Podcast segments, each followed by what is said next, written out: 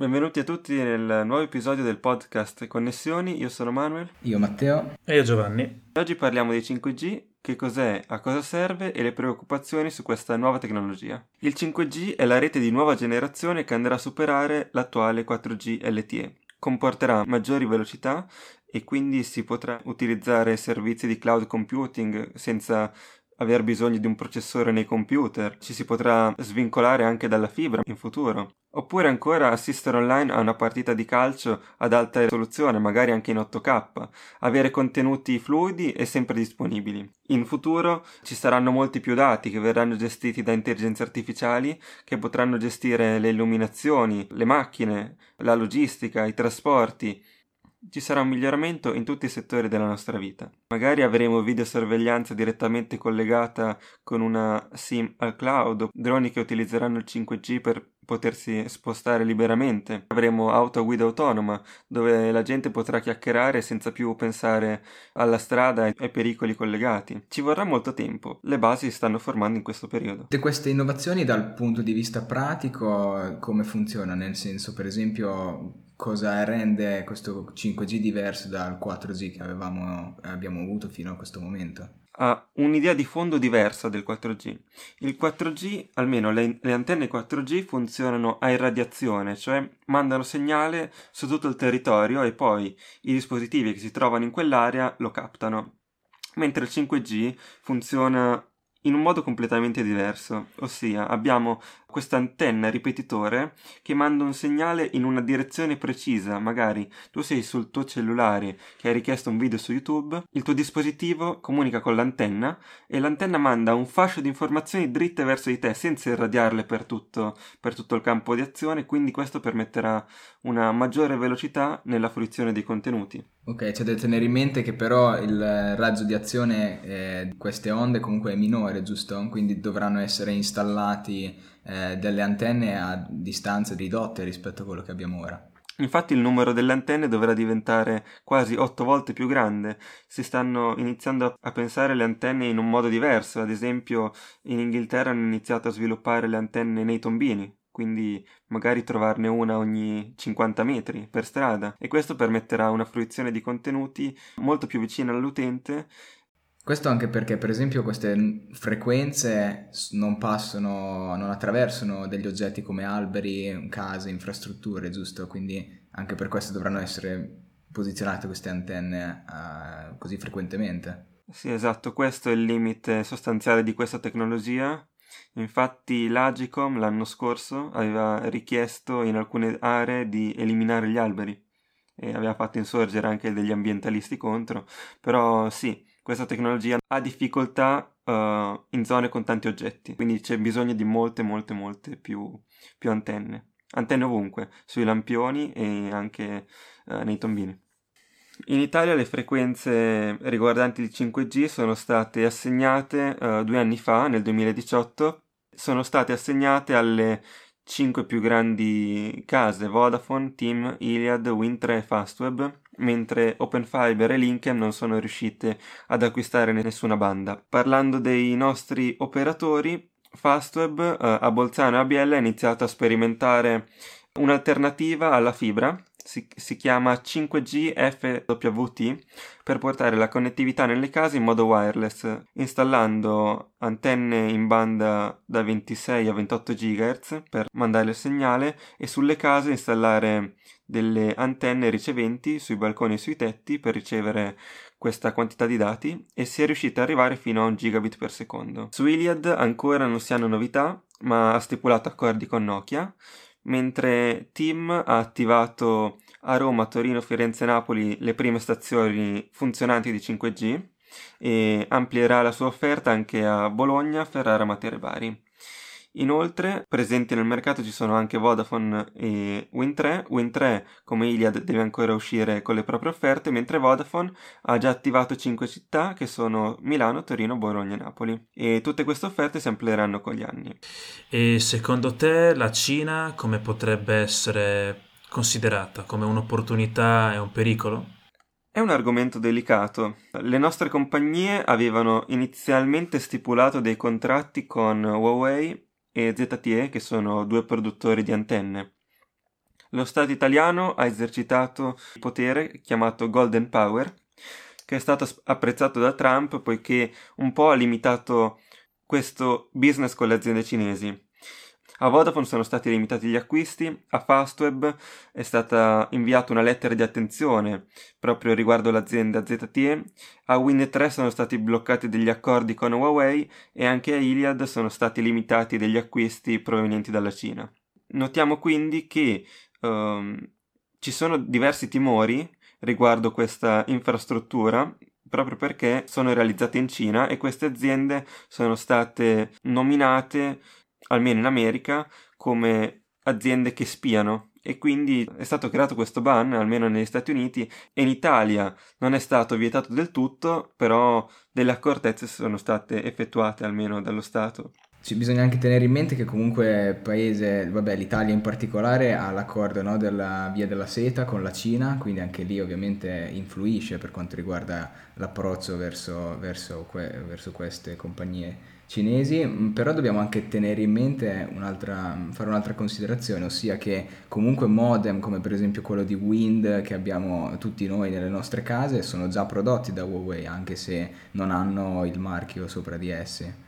Alla fine dell'anno scorso l'Unione Europea ha creato un documento riguardo le valutazioni per la sicurezza informatica delle reti 5G. Il 5G potrebbe esporci maggiormente agli attacchi uh, da parte di paesi esteri, oppure nelle antenne 5G potrebbero essere installate determinate funzioni che permettono di estrarre dati sensibili, Inoltre eh, l'Unione Europea raccomanda di creare dei profili riguardanti i fornitori di queste antenne o comunque di tutta l'attrezzatura per comprendere meglio se il fornitore possa subire o meno interferenze da un paese non membro dell'Unione.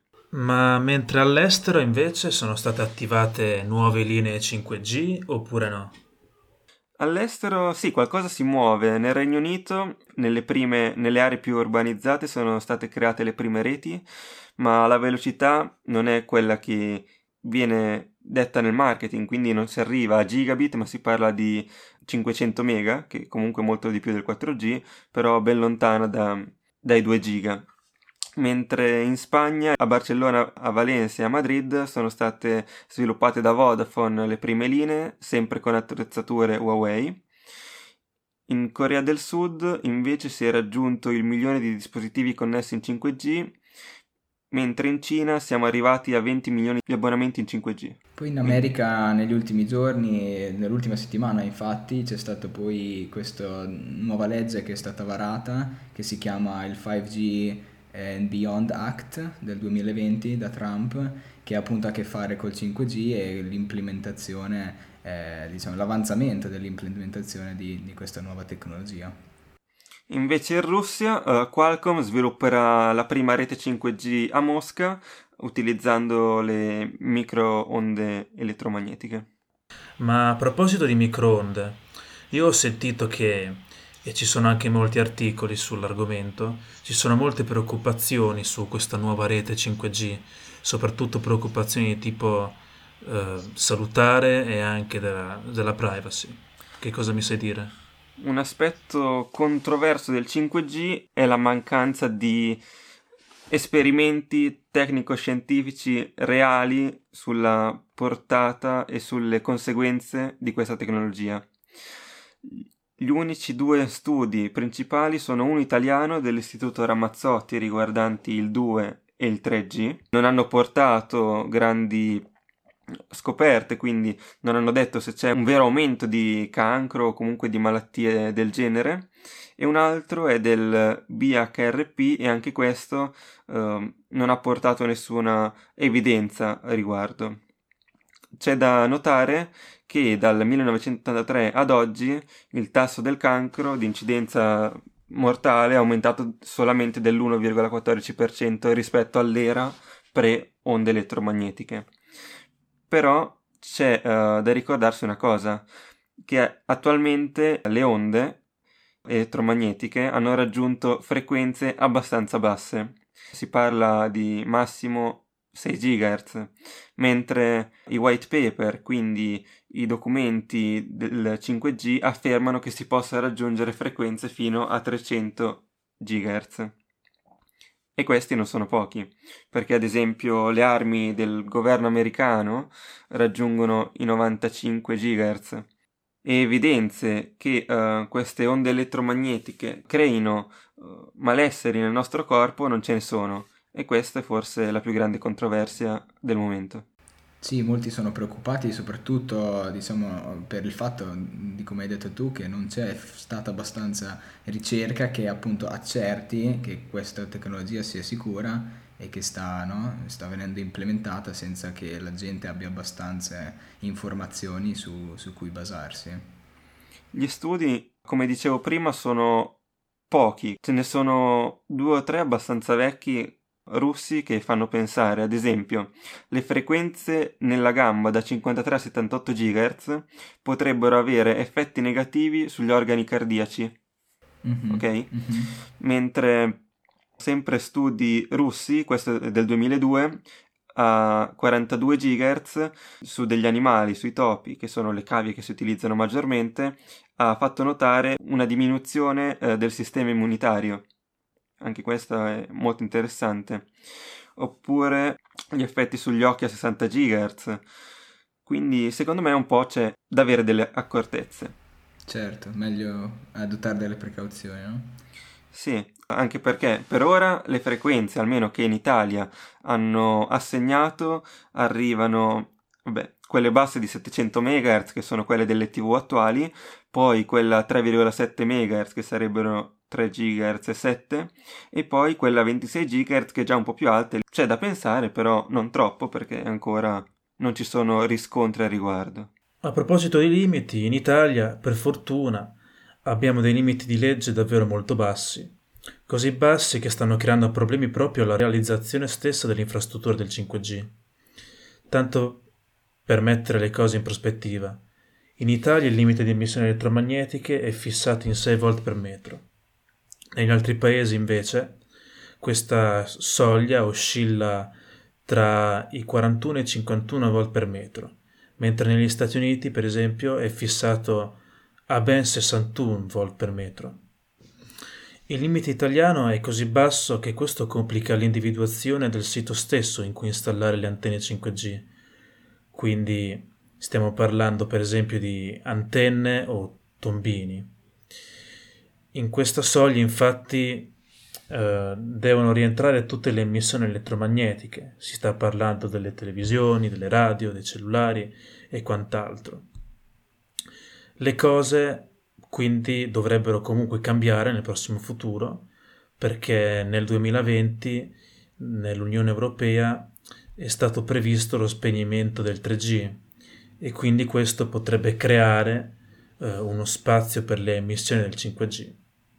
Inoltre per quanto riguarda, non so, le preoccupazioni che questo 5G può portare al di là della salute, da tenere in mente sicuramente il problema della privacy, ossia con questa eh, velocità aumentata dei, dei, della, della, connessione, come abbiamo detto prima, porterà sicuramente all'agevolazione de, delle smart cities, smart houses, ossia avere delle case, delle città dove tutto è, in, è interconnesso, come può essere una, anche una macchina del caffè caffè in casa che eh, può essere comandata da, dall'app del telefono o le videosorveglianze che ci può essere in una città. Tutto questo ovviamente genera dati, anzi tantissimi dati, soprattutto se lo com- mettiamo a confronto con quello che abbiamo oggi.